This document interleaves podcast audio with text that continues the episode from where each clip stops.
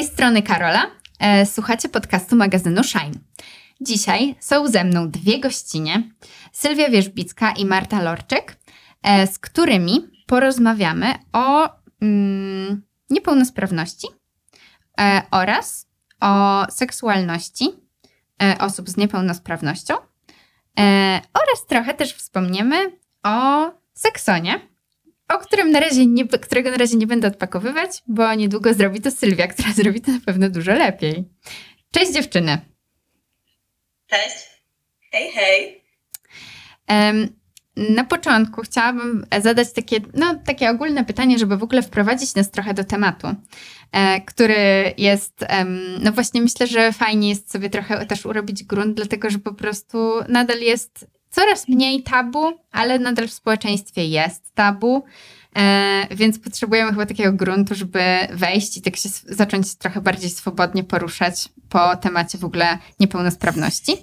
E, I jak przygotowywałam się do rozmowy z Wami, to przeczytałam na stronie Fundacji Avalon e, takie zdanie: Zależy nam na zmianie postrzegania niepełnosprawności przez społeczeństwo i same osoby z niepełnosprawnością. I chciałabym na początku zapytać Was, co właśnie w kontekście, no szczególnie tutaj polskim oczywiście, e, o niepełnosprawności myślą właśnie osoby z niepełnosprawnościami. A potem jeszcze, jakbyście mogły, jakbyśmy mogły podzielić to pytanie na dwa, to jeszcze o tym, co z kolei myśli społeczeństwo polskie. I może jakieś, nie wiem, może ma, mamy na przykład jakieś założenia czy mity, którymi błędnie, za którymi błędnie podążamy. To nie wiem, kto chce zacząć. Okej, okay, no to ja mogę zacząć, e, jeżeli chodzi o to postrzeganie e, niepełnosprawności przez same osoby z niepełnosprawnościami, e, bo ja, czyli Marta, no jestem samą rzeczniczką, czyli ja jestem osobą z niepełnosprawnością ruchową i tutaj razem z Sylwią działamy w projekcie Sekson właśnie przy Fundacji Avalon. E, no i tak, no i e, w ogóle trzeba zacząć od tego, że mm, środowisko osób z niepełnosprawnościami nie jest jednolite, nie jest, e, nie jest spójne. To, to nie jest tak, jak czasami niektórym się wydaje, że mamy taki podział na dwa światy, są sprawni i sprawni są jednym, a niepełnosprawni są drugim i są, wszyscy myślą to samo i mają takie samo podejście do różnych spraw. To nie jest tak. E, zarówno jeżeli chodzi o różne niepełnosprawności, tam wzroku, słuchu, przecież wiele osób e, głuchych w ogóle nie uznaje e, bycia głuchym jako bycia niepełnosprawnym.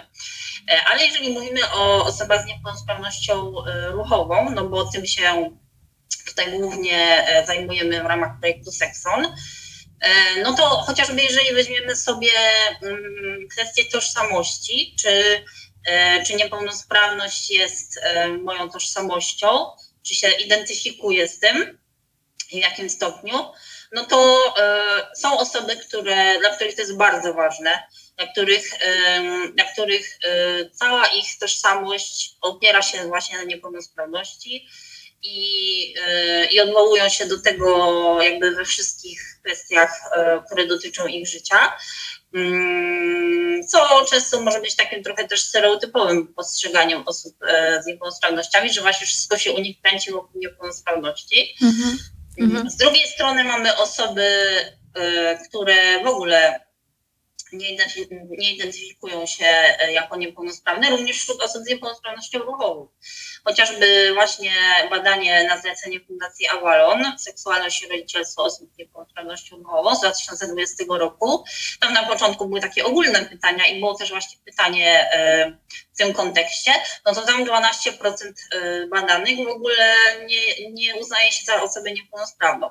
Co może też wynikać z różnych rzeczy. Może wynikać z tego, że ktoś na przykład um, urodził się e, z jakąś e, niesprawnością, ale był wychowywany po prostu tak jakby bez tego pojęcia niepełnosprawności i się z tym mhm. tak jakby nie do końca identyfikuje. Ale może być też tak, że właśnie jest ten taki zinternalizowany czy uwewnętrzniony ableizm, czyli że ktoś e, odcina się od niepełnosprawności, bo uważa, że to jest coś złego, coś gorszego. On chce należeć do tych fajnych, do tych fajnych, sprawnych. Chce, żeby jego znajomi to byli sprawni. E, chce się obracać w kręgu sprawnych osób, więc nie chce się identyfikować z niepełnosprawnością, no bo, mm, no bo wtedy może być właśnie uznany za kogoś gorszego, a sam siebie postrzegać jako kogoś gorszego.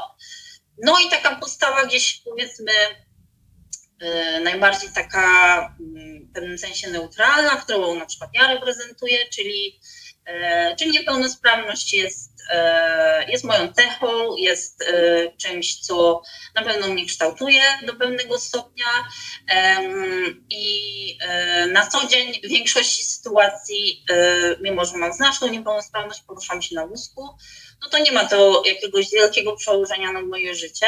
I to też wyszło w tym badaniu, że po prostu osoby z niepełnosprawnościami ruchowymi, jeżeli przyjmują niepełnosprawność jako fakt, swoim życiu e, i, i tak jakby, no można powiedzieć, akceptują to, no to odczuwają swoją niepełnosprawność wtedy, kiedy na przykład nie mogą gdzieś dojechać, gdzieś wejść, bo są schody, bo nie działa winda, bo miał przyjechać tram, tramwaj niskopodłogowy, a przyjechał wysoki, teraz jest mhm. później na jakieś spotkanie i to mnie frustruje, mhm. no ale za pięć minut już na przykład jestem na tym spotkaniu i już sobie rozmawiamy ze znajomymi e, albo jakoś służbowo i w ogóle ta niepełnosprawność gdzieś tam schodzi na, na dalszy plan. Więc, więc mogą być różne podejścia i nie jest to spójne. Mhm. No jasne. Dzięki, dzięki wielkie Marta. A mm, Sylwio, to może teraz ty byś chciała się odnieść do tej drugiej części pytania, czyli co społeczeństwo polskie myśli o niepełnosprawności? E, myślę, że dużo tego, e, co społeczeństwo myśli, już Marta zawarła w swojej wypowiedzi, tak naprawdę, że dużo stereotypów, mitów które są obecne w e, społeczeństwie, już zostały powiedziane. Mm, I, I myślę, że tak naprawdę w większości e, ta wiedza, jak mówimy ogólnie o społeczeństwie, właśnie opiera się na tych, na tych mitach, na tych stereotypach. I to właśnie je powinniśmy zmieniać, tak, żeby, żeby z nimi z nimi działać. I te stereotypy, te mity stwarzają bardzo dużo barier i nie tylko tych architektonicznych, o których już wspomniała Marta, czy związanych z dostępnością, ale też takich społecznych, e, stereotypów dotyczących i możliwości, i tego, w jakim stopniu osoba jest sprawna, czy jak, jakie ma potrzeby, czy, czy e, stereotypów dotyczących opieki, albo tego, że na przykład osoba wymaga cały czas opieki, że społeczeństwo ma wyobrażenie takie, że każda osoba z niepełnosprawnością ruchową potrzebuje opieki 24 na 7. A już sama Marta powiedziała także, e, tak jak ka każda część społeczeństwa, jakaś mniejszość, też nie lubię bardzo słowa mniejszość, ale tak, tak samo osoby z niepełnosprawnością, e, jak i inne, e, inna część społeczeństwa e, są grupą różnorodną, nie, nie mhm. tak? Nie, nie każda osoba ma te same potrzeby, wymaga takiego samego wsparcia, czy potrzebuje tego w ogóle wsparcia. No i, i, i, myślę, że, że to postrzeganie tak e, właśnie stwarza te bariery w głowach tak naprawdę, nie tylko te bariery mhm. architektoniczne, ale, ale bariery w głowach, które e, przyczyniają się też do takiego wykluczenia społecznego, bo e, to wykluczenie społeczne ma wiele warstw w moim poczuciu i, i wykluczenie takie systemowe, że nie ma na przykład rozwiązań różnych systemowych, dbania o tę część społeczeństwa, która jest ogromna, I, kończąc też na tym e, po prostu, że te wszystkie działania spoczywają często na barkach e, organizacji pozarządowych, na jakichś oddolnych inicjatywach samych osób z niepełnosprawnością. Mhm. Że, że w ogóle nie, nie jest to dostrzegana grupa, która no, mogłaby uzyskać też jakieś bardziej systemowe wsparcie, mhm. adekwatne też do, do potrzeb. I to jest, wydaje mi się, bardzo widoczne wykluczeniu na przykład takim gospodarczym, e, zawodowym, tak, że, że często osoby z niepełnosprawnością e, są zmuszone wykonywać pracę poniżej swoich kwalifikacji, bo na mm. przykład pracodawca nie chce dostosować miejsca, e, czy, czy, czy, czy, czy w ogóle nie chce zapewnić takiego, takiej dostępności, czy oferty pracy na rynku chronionym to często są prace bardzo nisko płatne, mm -hmm. Więc to, to, to jest też duży problem, bo ani nie ma rozwiązania systemowego, gdzie na przykład renty by pomagały e, funkcjonować w taki sposób, jaki pomaga na przykład zarobek, tak, e, nie chcę powiedzieć nawet średnia krajowa, tak, ale na jakimś poziomie adekwatnym też do często kwalifikacji i kompetencji, które mają osoby. Dlaczego tak jest, że to jest takie dla nas e, jakieś trudne jako dla społeczeństwa, żeby ten, te, żeby, żeby jakby ten temat właśnie w rozwiązaniach, nie wiem, społecznych, administracyjnych, gospodarczych się pojawiał? Jakby czemu? Mhm. Czemu? Wiesz co, ja tak naprawdę nie znam tej odpowiedzi na to pytanie.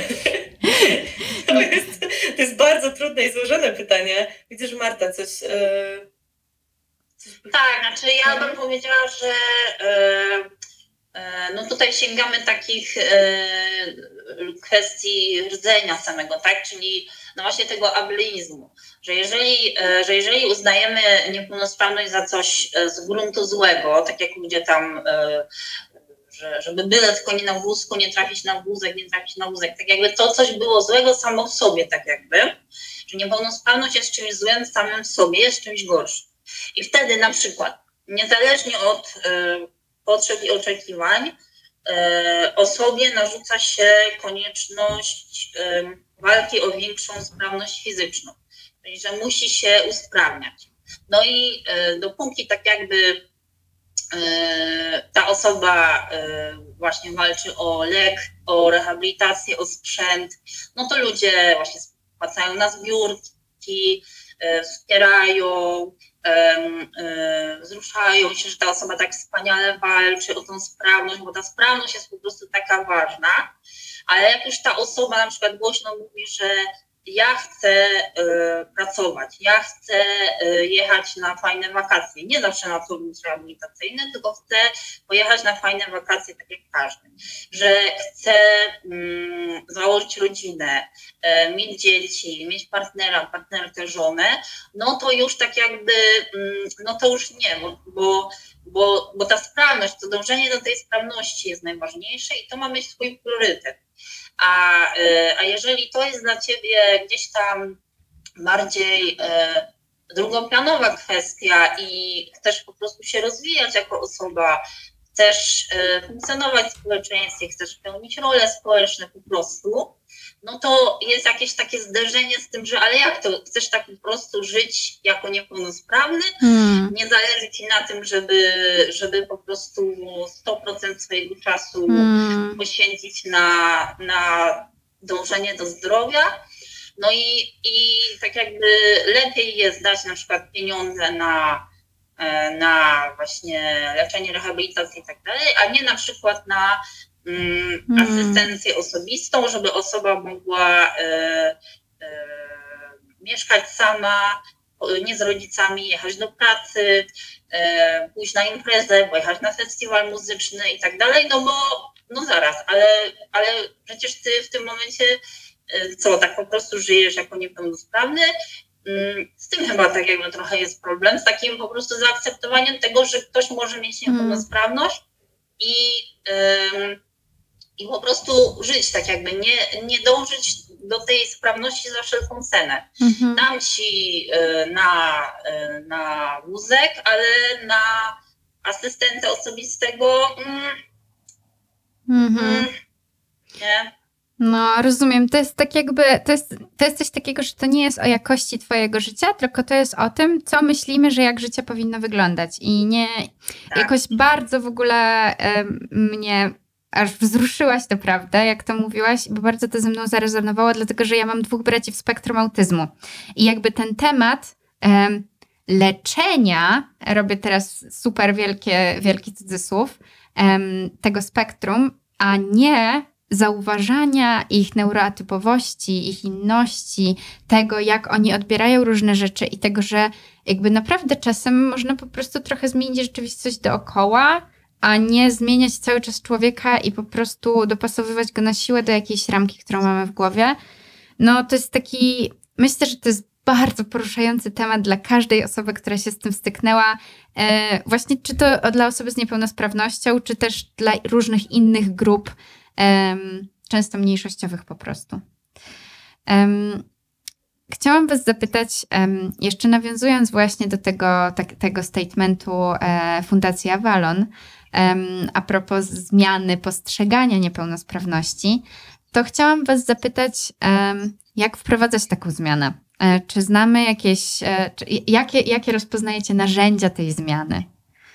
E, może, może Sylwia, może ty teraz powiesz. Wiesz co, powiem szczerze, że myślę, że takim no, głównym narzędziem jest dostarczanie wiedzy, edukacja społeczeństwa, taka edukacja od najmłodszych, najmłodszych lat, edukacja na temat różnorodności, edukacja równościowa, E, że to się powinno dziać też w szkołach po prostu, mhm. E, że powinno to być e, normą.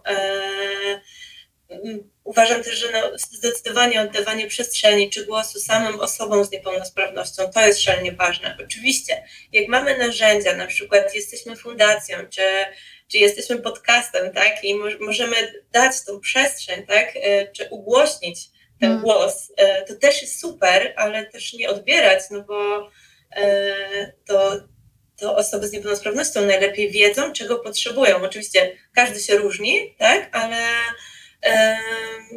ten, ten głos, no to, głos Martyn e, jest zupełnie innym głosem niż mój jako specjalistki i, i, i uważam, że, że tutaj w tym porównaniu jest ważniejsze w tym, w tym, w tym kontekście. Jeśli -hmm. mówimy o grupie, no to, to dajmy głos osobom z grupy, a nie decydujmy za nie, czego -hmm. potrzebują jak to powinno wyglądać, e, czy właśnie nie próbujmy dopasować na siłę do jakichś ram.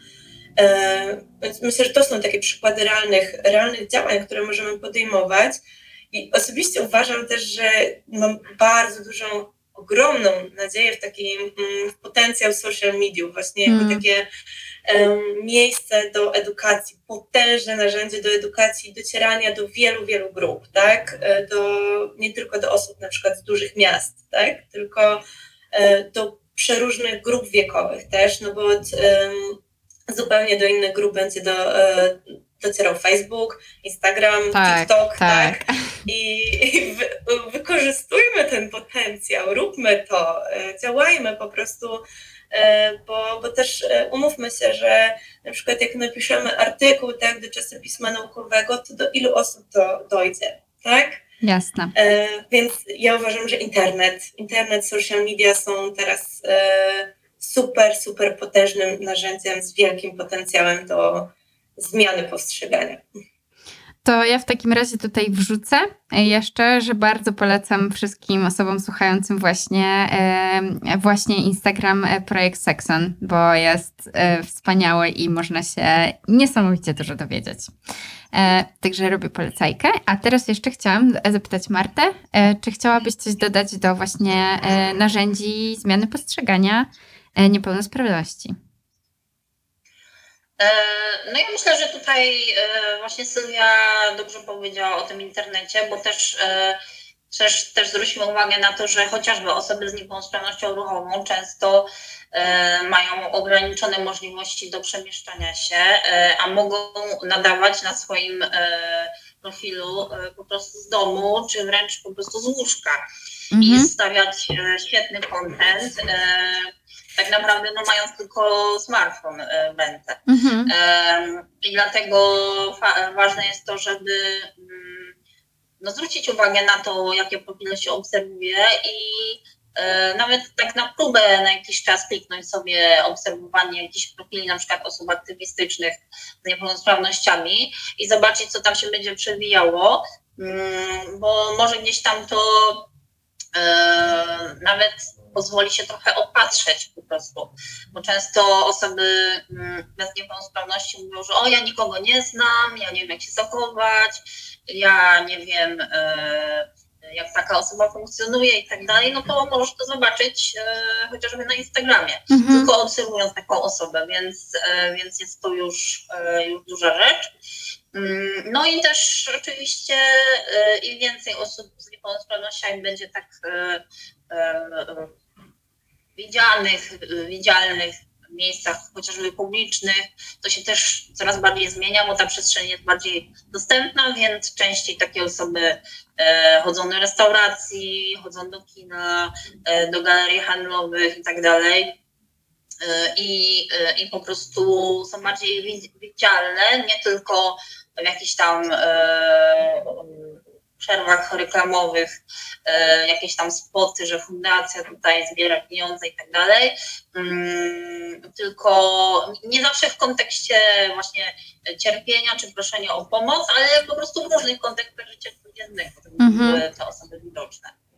Tak, to czasem w ogóle wydaje mi się, że są takie małe rzeczy i ja często o tym mówię w kontekście podpasek i okresów e, w szkołach, że jak się pojawiają skrzyneczki na korytarzach z podpaskami, to wtedy automatycznie ten temat okresu zostaje bardziej oswojony przez dzieci, bo po prostu mają to tutaj na ścianie pod ręką. I właśnie teraz, jak mówiłaś, Marto, o tej widoczności, to właśnie pomyślałam o tym, że u nas, e, że u nas właśnie w, w mojej szkole podstawowej właśnie ta taka była taka duża, potężna winda właśnie e, dla osób, które się przemieszczają na wózkach. I ona, i ona była, miała taki duży znaczek i była też podpisana i jakoś tak była mm, dużo, dużo, w sensie nie, że dużo się o tym rozmawiało, ale jakby powiedziano nam, do czego ona jest, powiedziano, żebyśmy się nią nie bawili, żeby dzieci nie jeździły jak szalone i tak dalej. I jakby to są takie naprawdę, to jest na przykład taka mała rzecz, a już jakoś przybliża ten temat. Już on nie jest taki niewidzialny. Hmm. Chciałam Was zapytać, zawinąć trochę do tego, że zbliża się konferencja właśnie Sexon, o której już kilka razy wspominałyśmy. Ja wspominałam na pewno, ale jest cały czas taka za mgłą, bo jeszcze nic więcej nie powiedziałyśmy, e, którą e, no, organizujecie. I opowiedzcie trochę, proszę, o Seksonie. O czym jest konferencja, o czym jest ten projekt. Zacznę może od tego, czym jest projekt w ogóle, e, co robimy, e, kim jesteśmy. Więc e, nasz projekt jest oczywiście stworzony w ramach Fundacji Avalon, która ma bardzo dużo projektów dotyczących różnych aspektów niepełnosprawności, ale sam projekt Sexon to projekt edukacyjny, który jest poświęcony seksualności i rodzicielstwie, rodzicielstwu osób z niepełnosprawnościami ruchowymi. Naszym celem jest przeciwdziałanie dyskryminacji, wykluczeniu i obalanie różnych stereotypów dotyczących e, właśnie seksualności i rodzicielstwa osób z niepełnosprawnością. Chcemy pokazywać e, jak najszerszej publice, e, że kiedy mówimy o miłości, kiedy mówimy o relacjach, związkach, zakładaniu rodziny, rodzicielstwie, to, to ograniczenia nie istnieją i że seksualność jest ogólnie częścią nas wszystkich niezależnie od stopnia sprawności. Mhm. To jest coś, co nam głównie przyświeca.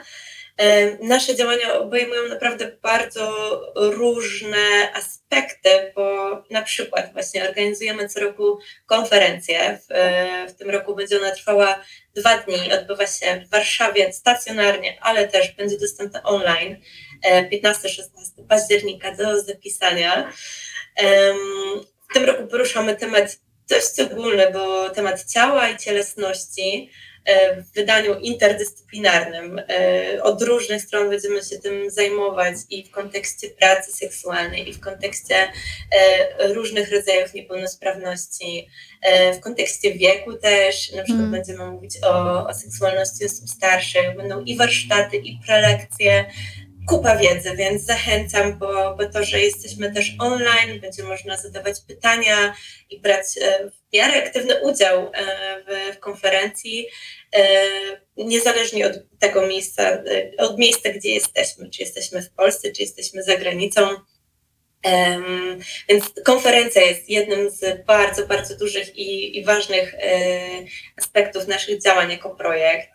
E, poza tym tworzymy też e, mapę dostępności. E, na naszej stronie jest taka mapa, gdzie można znaleźć dostępne gabinety ginekologiczne, uro, urologiczne, seksuologiczne, gdzie i inne, inne też placówki oczywiście mhm. medyczne, związane głównie ze zdrowiem seksualnym, intymnym i, i które, które są dostosowane do, do potrzeb osób z niepełnosprawnościami, czyli mają czy y, dostosowany i, i sam gabinet, i też na przykład y, no, dojście do tego gabinetu. Y, na naszej stronie i social media zamieszczamy też artykuły, posty właśnie z tej tematyki, którą, którą, którą podejmujemy. Tworzymy kampanie edukacyjne. Jeździmy też na festiwale, ostatnio byliśmy na Poland Roku, więc staramy mm. się też pokazywać po prostu i, i nie ograniczać w działaniach, więc mamy mnóstwo pomysłów i dzieje się. Super. Marto, chciałabyś dodać też, e, jaka jest Twoja rola w projekcie?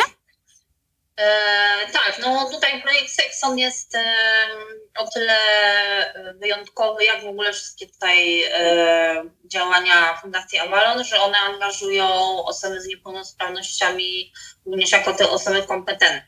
Czyli e, przy projekcie Sexon mamy zespół ekspercki, e, no i w tym zespole, no oczywiście są różni specjaliści, specjalistki, mamy ginekolożkę, seksuolożki, urologa, no ale są też tam osoby z niepełnosprawnościami właśnie ruchowymi, no, które jakoś tam działają aktywistycznie po prostu e, w temacie niepełnosprawności między innymi.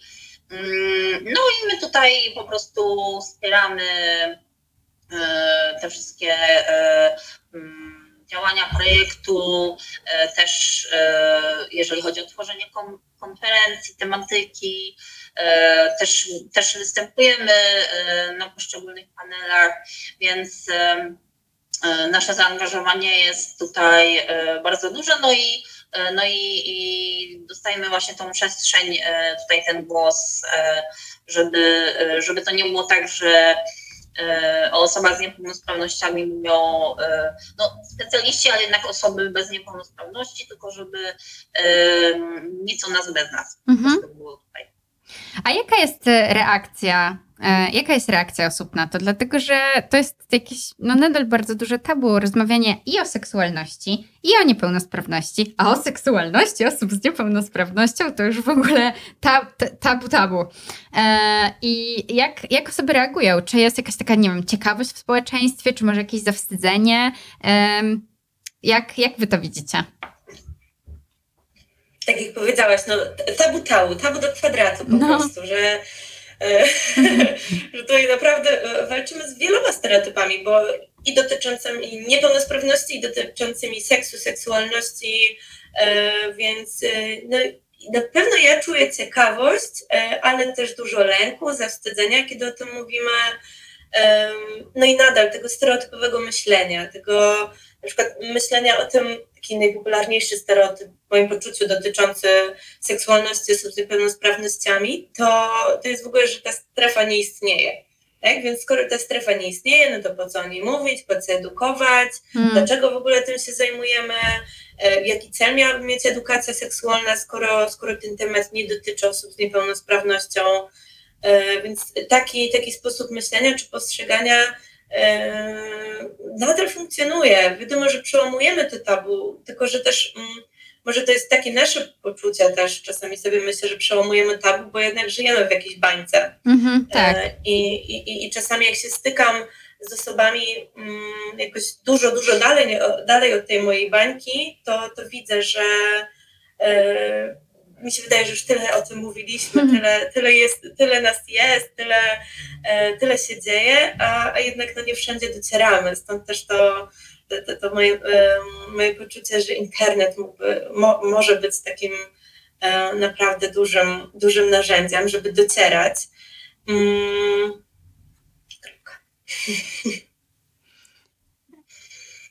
E, tak, e, ja tutaj e, podam takie może przykłady po prostu, bo ja czasami mam wrażenie, że mm, to są też jakieś takie braki po prostu wykształcenia na poziomie nawet biologii szkoły średniej. I, i często po prostu mm, na to się nakładają od razu jakieś takie stereotypy, tak?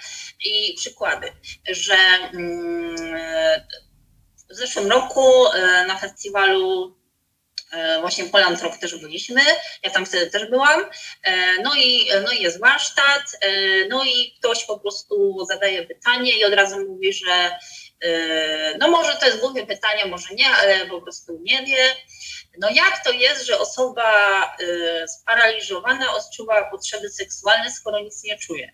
Mhm. No, i, no, i, no, i, no i teraz, dobra, to od czego zacząć, tak?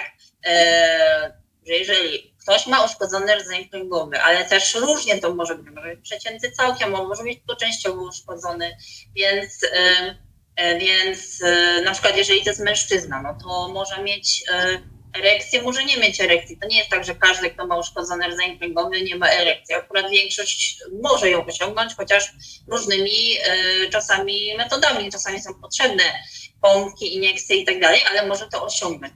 Ale zacznijmy od tego, że potrzeby seksualne nie rodzą się w genitaliach, tylko rodzą się no chociażby poprzez to, że jest jakieś miłe skojarzenie, że się zobaczy coś podniecającego, że się usłyszy coś podniecającego, więc tak jakby to, że ciało może y, nie jest w stanie odpowiedzieć w taki spektakularny sposób natychmiastową erekcją, no to nie znaczy, że ta osoba nie ma potrzeb seksualnych, ale ta kwestia to jest y, po prostu jakaś taka wiedza, gdzie się rodzą emocje, tak? No, czy emocje się rodzą w serduszku, no serduszko to jest mięsień, tak? Mm-hmm. E, od takich rzeczy jest mózg, ale jakby no niby, niby jakby po prostu no niby, niby była ta biologia w szkole, niby tak jakby niby wiemy, ale gdzieś tam te takie e, przekonania, stereotypy, które, które wynikają w ogóle z rzeczy niezwiązanych z niepełnosprawnością, tylko tak ogólnie, e, no tutaj się na to przekładają. Tak samo teraz na przykład na konferencji y, będzie występowała samorzeczniczka, która ma niepełnosprawność y, też powiązaną z mm, chorobą genetyczną, no i będzie mówiła też o pragnieniu macierzyństwa. No to od razu pierwszy komentarz, y, no osoba z chorobą genetyczną pragnie macierzyństwa, to mam nadzieję, że poprzez adopcję. Tak jakby Okej, okay, no więc było na biologii, że dziedziczenie, tak? No i dziedziczenie może być różne, może być e, dominujące, recesywne. Nie każda choroba w ogóle jest dziedziczna, mhm. e, nie każda niepełnosprawność wynika z mutacji genetycznej, która może być dziedziczona i tak dalej, i tak dalej. Ale od razu pierwsze skojarzenie, a osoba z niepełnosprawnością e, to na pewno dziecko odziedziczy chorobę nie? Mm, no i, e, no i tak jakby znowu tłumaczenie od początku, że e, nie każda niepełnosprawność wynika z wady genetycznej, nie każda wada genetyczna jest dziedziczna, mhm. poza tym jakby nawet była dziedziczna, to jest in vitro na przykład, e, no i tak jakby trochę tak, takie podstawy, nie? Mhm. Takie podstawy podstaw trochę. Mhm. Mm, no i niestety wygląda na to, że takiej edukacji podstawowych podstaw e, no nie unikniemy jeszcze bardzo długo. Po prostu mm, gdzieś tam, e, gdzieś tam e, jakieś takie mamy proste skojarzenia, i one y, nam przykrywają to, że moglibyśmy dwoma kliknięciami doczytać na przykład na Wikipedii, czy dana jednostka chorobowa jest dziedziczna, czy nie. Mhm. Bo zazwyczaj to jest gdzieś tam zaraz napisane w pierwszych zdaniach. No ale nie, łatwiej powiedzieć, że o, ktoś ma e, jakąś tam niepełnosprawność, to nie powinien mieć dzieci, bo dzieci będą chore. Mm, no, mamy smartfona, można kliknąć i sprawdzić. E, no nie, no to jest za trudne. No to, no to edukujemy. Hmm. Czyli po prostu edukacja, edukacja, edukacja, rozmawianie i łamanie tabu. E, no to, to powiedzmy, to jest taki głos, który się odnosi do społeczeństwa w ogóle. A jak to jest z takimi grupami, które już jakoś, może wydaje się, że powinny e, rozumieć więcej? I tutaj mam na myśli na, na przykład mm, ginekolożki, ginekologów, lekarzy, lekarki, E, czy rzeczywiście to jest jakaś, czy to jest taka grupa osób, która ma tę wiedzę e, i do której jakby jak się skierujesz do lekarza, no to wiesz, że jakby, że będzie ogarniał o co chodzi? Czy to jest tak, że w tej grupie też jeszcze potrzebujemy no, wzbogacenia edukacją? Zdecydowanie potrzebujemy tego wzbogacenia, bo nie jest tak absolutnie niestety, że y, możemy iść do każdego specjalisty, specjalistki z obszaru czy zdrowia seksualnego, intymnego i będzie ogarniał, tak -hmm. jak powiedziałaś. E, niestety brakuje e, szkoleń, kursów, e, miejsc, gdzie w ogóle można zdobyć taką wiedzę na temat seksualności osób z niepełnosprawnością, na temat rehabilitacji seksualnej, na temat potrzeb też na przykład jak dostosować y, gabinet do potrzeb, tak, że nie ma, nie ma żadnego tutorialu, tak, y, który mhm. dostają na przykład y, osoby, specjaliści z zakresu ginekologii, tak, że żeby dostosować gabinet, no to tak powinno to wyglądać. Albo tak jak ja studiowałam seksuologię, to też ja nie wyszłam z nie wiadomo jaką wiedzą dotyczącą niepełnosprawności, typu jeden wykład na, na cały, cały, tak, cały mm -hmm. program kształcenia. Mm -hmm. E, więc jeśli nie ma chęci w specjalistach e, czy specjalistach, żeby samemu na własną rękę zdobywać tą wiedzę, to tej wiedzy nie, nie wyniesiemy ze szkół. Mm. ze szkół czy, czy, czy, czy z uczelni. Myślę, że tu jest bardzo ważny obszar do zaopiekowania, tak, żeby uświadomić specjalistom i specjalistkom, że. Istnieje grupa, która e, też potrzebuje tak, e, wsparcia, opieki w zakresie zdrowia seksualnego i umożliwić tym specjalistom, specjalistkom zdobycie wiedzy, mhm. wiedzy takiej merytorycznej, e, dotyczącej tak potrzeb, dostosowania gabinetów.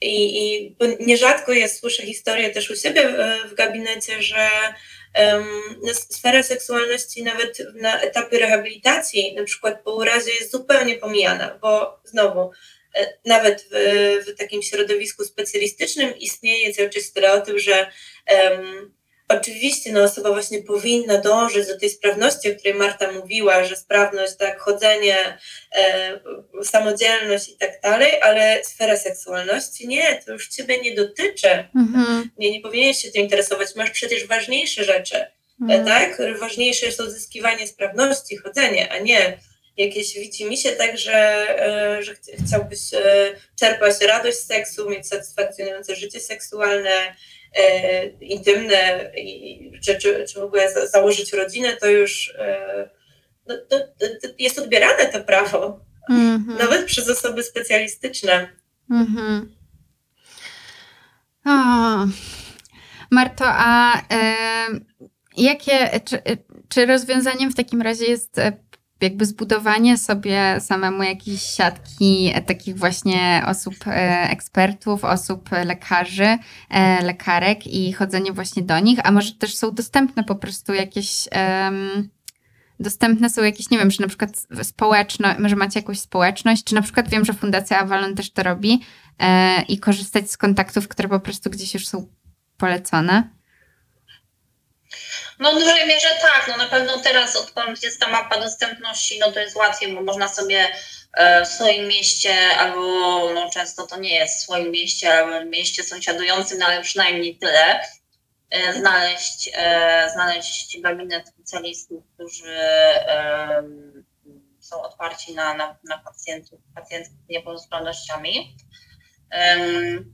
No oczywiście w ogóle mieć taką bliską grupę e, osób o, o podobnych e, e, problemach, czy może nie problemach, no wyzwaniach po prostu zdrowotnych, żeby się zamieniać właśnie mm, kontaktami do, do, do specjalistów, specjalistek jak najbardziej. Przede wszystkim chyba z jednej strony dobrze by było, żeby właśnie program studiów obejmował no, w szerszym zakresie niż teraz to jest e, temat e, pacjentów, pacjentek z niepełnosprawnościami, żeby to nie było gdzieś tam dopiero na jakiejś specjalizacji, czy, czy właśnie jeden wykład przez cały cykl nauki, tylko żeby to, to był jakiś taki serio traktowany po prostu przedmiot, mm -hmm. gdzieś może nawet już na wcześniejszych latach tych studiów. Natomiast no, jeżeli chodzi o tych lekarzy, którzy już, y, już są, lekarki, no to, y, ale też fizjoterapeuci i tak dalej, no to um, to jest też trochę tak, że um, im więcej oni będą mieli pacjentów, pacjentek i trochę będą postawieni przed y, faktem, że po prostu to nie jest tak, że zdarzy im się jeden przez całą karierę, tylko, tylko to jest częściej, no to no siłą rzeczy będzie trzeba się e, trochę, e, trochę dostosować i, i otworzyć po prostu na takich pacjentów, pacjentki. zwłaszcza w dobie tego, że, że właśnie mm, osoby są bardziej świadome swoich praw, wiedzą, że mogą zgłosić na przykład do NFZ-u, tak, że, że tutaj jest gabinet, który powinien świadczyć takie, takie usługi, a mi odmówiono, to proszę, żeby mi odmówiono na papierze, mm, że chcę mieć dokument, tak, dlaczego nie? E, potem z tym dokumentem mogę zawsze coś zrobić, mogę gdzieś pójść, mogę gdzieś to zgłosić, więc taka jakby większość, większa jest świadomość praw po stronie samych osób z niepełnosprawnościami, żeby też to egzekwowały. No ale oczywiście nie każdy no, ma jakieś tam zasoby do tego, żeby to robić, więc oczywiście to powinno być rozwiązane gdzieś tam systemowo, mm, ale pewnie jeszcze, jeszcze długo nie będzie. Mhm. E, no więc pozostaje to, żeby te osoby, które no mają te zasoby, żeby, żeby e, gdzieś tam wywalczyć sobie, sobie tą, tą dostępność większą, e, no to, to robiły po prostu. Moja, moje doświadczenie tutaj e, z moim ginekologiem jest takie, że, że właśnie no, on ma tam, no nie wiem on ma lat, no na pewno gdzieś tam po 50 i on zawsze robił wszystko tak samo. Zawsze przychodziła pacjentka, sama siadała na fotel, on ją badał, ona schodziła, ubierała się, wychodziła, no i przychodzę ja, no i no coś trzeba zmienić, coś trzeba zmienić i to czasami jest problem, mm -hmm. że mhm. coś trzeba zrobić inaczej. Mm -hmm. I akurat mój gabinet jest pod samym moim osiedlem i dlatego mi tam jest po prostu wygodnie chodzić, bo mam mega blisko, ale fotel ginekologiczny nie jest dostępny, znaczy nie jest obniżany i tak dalej, no ja się nie przesiądę na niego. Mm, no ale mówię do, do, do mojego ginekologa, że e, no właściwie to może na kozetce bym mnie zbadał po prostu, bo ja na kozetkę akurat się przesiądę bez problemu. No i on też najpierw tak, no nie, bo to musi na hotelu, bo on tam ma lampę, on tam ma wszystkie te swoje urządzenia, on musi tam, on musi tam. No ale za jakiś czas tak zagadałam go to znowu, I on tak, no właściwie, właściwie ta lampa jest na półkach, to mógłbym sobie ją przesunąć. No to może spróbujemy, spróbujemy, no nie? No i y, ja trochę musiałam sobie tą, tą jakby dostępność wywalczyć. Gdybym ja nie była taka, no to bym e, się albo męczyła z tym mm. przesiadaniem, albo ktoś tam by mnie musiał przesiąść, pomóc mi przesiąść. Mm, albo bym w ogóle zrezygnowała na przykład niestety z badania, tak? Bo mm-hmm. wiele osób po prostu nigdy w życiu nie było e, na badaniu ginekologicznym, bo, e, bo, bo no nie dojadą 100 km do miasta obok, a e, w ich okolicy nie ma dostępnego gabinetu, no więc po prostu nie idą na badania. No, mm, ja e, no, absolutnie bym sobie na coś takiego nie pozwoliła, ale ja jestem w stanie y, po prostu wynegocjować po prostu w gabinecie, że mhm. jednak może spróbujmy to zrobić tak, żeby się dało. No mhm. i zwykle się da, nie? No mhm. ale no. no tak, trzeba, um, trzeba mieć w sobie dużo takiej um, kurczę, brakuje mi słowa no, takiej... Woli walki, samozaparcia tak, też. Tak, tak. Ojej. Um, chciałam Was na zakończenie zapytać e, o taki termin asystencji seksualnej, bo ostatnio coraz e, tak widzę, że coraz częściej gdzieś się pojawia w ogóle to pojęcie. E, ja już jest tak w ostatnim miesiącu, mi się wydaje, że ze trzy razy gdzieś się z nim spotkałam, nie szukając go specjalnie. Więc gdzieś jakoś się zaczyna wybijać. I czy mogłybyście opowiedzieć, e, na czym, na czym polega asystencja seksualna? Marto? E, asystencja seksualna to jest, mm, no oczywiście to jest element pracy seksualnej, tylko że on e, jest e, po, stronie tej osoby pracującej seksualnie otwarty na właśnie mm, osobę z niepełnosprawnościami.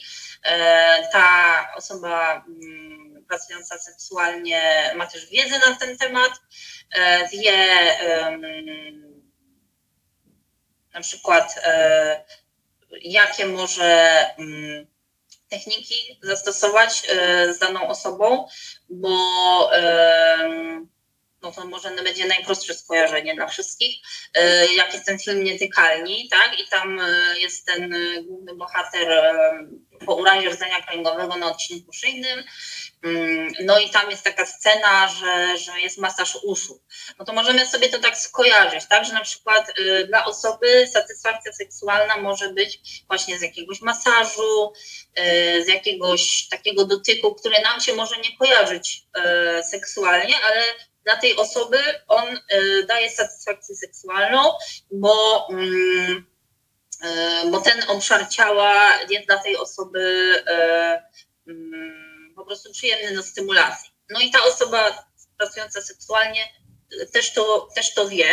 Mhm. E, no a druga kwestia to może być też taka e, e, też właśnie edukacyjna. To znaczy może być na przykład tak, że mamy, mamy mm, osobę, która ma niepełnosprawność i w ogóle nie wie, nie wie nic o swojej seksualności, nie wie, nie wie właśnie jakie ma te strefy erogenne, nie wie, jakie ma potrzeby i tak dalej. I tutaj jest przestrzeń na to, jest przestrzeń na to odkrywanie i ta osoba może już później na przykład y, y, wchodząc w relację y, z jakiś związek, E, wiedzieć już, e, co powiedzieć tej swojej osobie partnerskiej. Także e, ja lubię to, ja potrzebuję tego i ma to właśnie dzięki temu, że wcześniej była możliwość takiego bez, bezpiecznych warunkach poznania swojego ciała właśnie z asystentką lub oczywiście asystentem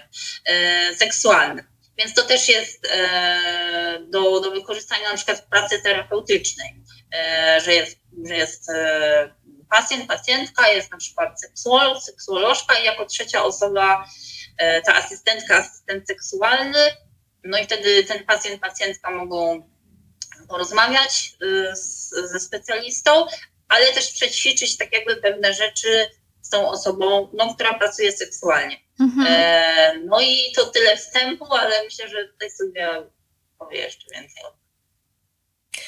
Marta, powiedziałaś bardzo dużo e, i powiedziałaś bardzo dużo też ważnych rzeczy, tak, że to nie jest tylko e, usługa seksualna, tak, sensu stricte, tylko, e, tylko wymaga, to, to jest po pierwsze też zawód, tak, do, który wymaga wy, wy, specjalistycznego wyszkolenia. W wielu krajach jest on legalny, dostępny, jest finansowany ze świadczeń społecznych, czy nawet przez organizacje po, po, po, pozarządowe. E, no i powiedziałaś o bardzo ważnej rzeczy, także mm, że rolą też jest e, na przykład e, oswojenie się z ciałem, poznanie swoich sfer erogennych, nauka komunikacji.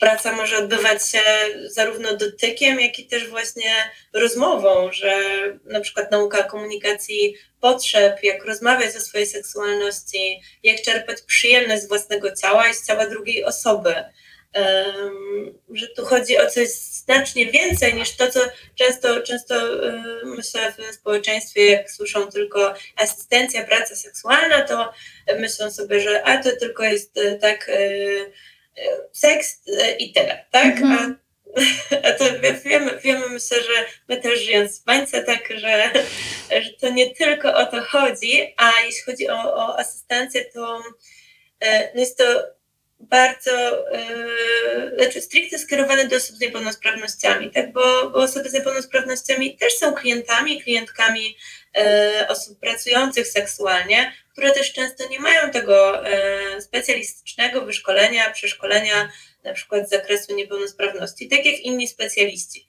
mm. czy specjalistki. Mm -hmm. Więc to gdyby taka, e, gdyby asystencja seksualna była dostępna w Polsce, czy też w wielu innych miejscach na świecie, no ta współpraca między seksuologiem, seksuolożką, fizjoterapeutami e, i, i osobą z niepełnosprawnością byłaby dużo pełniejsza, bo są też rzeczy, których na przykład ja jako e, seksuolożka nie mogę zrobić, tak, z, z osobą z niepełnosprawnością, a tą sferę, ta sfera mogłaby być zaopiekowana, mhm. totalnie mogła być zaopiekowana, więc mi, mi bardzo brakuje. Mm. takie, tego u nas. My trochę e, właśnie w ramach konferencji też wprowadzamy asystencję seksualną do Polski, bo będziemy gościć Super. e, gościnę, która, e, która, która pracuje właśnie z osobami z niepełnosprawnościami i opowie bardzo, bardzo szeroko, na czym, na czym polega e, właśnie przygotowanie do tej pracy, e, rozwieje pewnie dużo właśnie mitów, stereotypów, pewnie też funkcjonujących e, wśród osób, które nawet przyjdą na konferencję, Mhm. mimo swojej ciekawości, mimo otwartości, to, to myślę, że to jest też ważny, ważny temat do pojawienia się. Mm. Tak, to w takim razie, e, przedłużając Twoją wypowiedź o gościni, e, zapraszamy Was bardzo serdecznie, wszystkie osoby słuchające nas, e, do dołączenia do konferencji Sexon, ale też w ogóle do zaobserwowania sobie projektu Sexon i tego, co się dzieje poza konferencją. Tak jak Sylwia wcześniej wspominała, konferencja jest online i offline. Są zapisy na nią. Co prawda na online, offline już teraz tylko na listę rezerwową, ale warto się zapisać. Plus jest też wersja zdalna. E, Wam, e, Sylwio i Marto, bardzo, bardzo, bardzo dziękuję. E, I mm, no do usłyszenia, do zobaczenia. Pa! Pa, pa dzięki!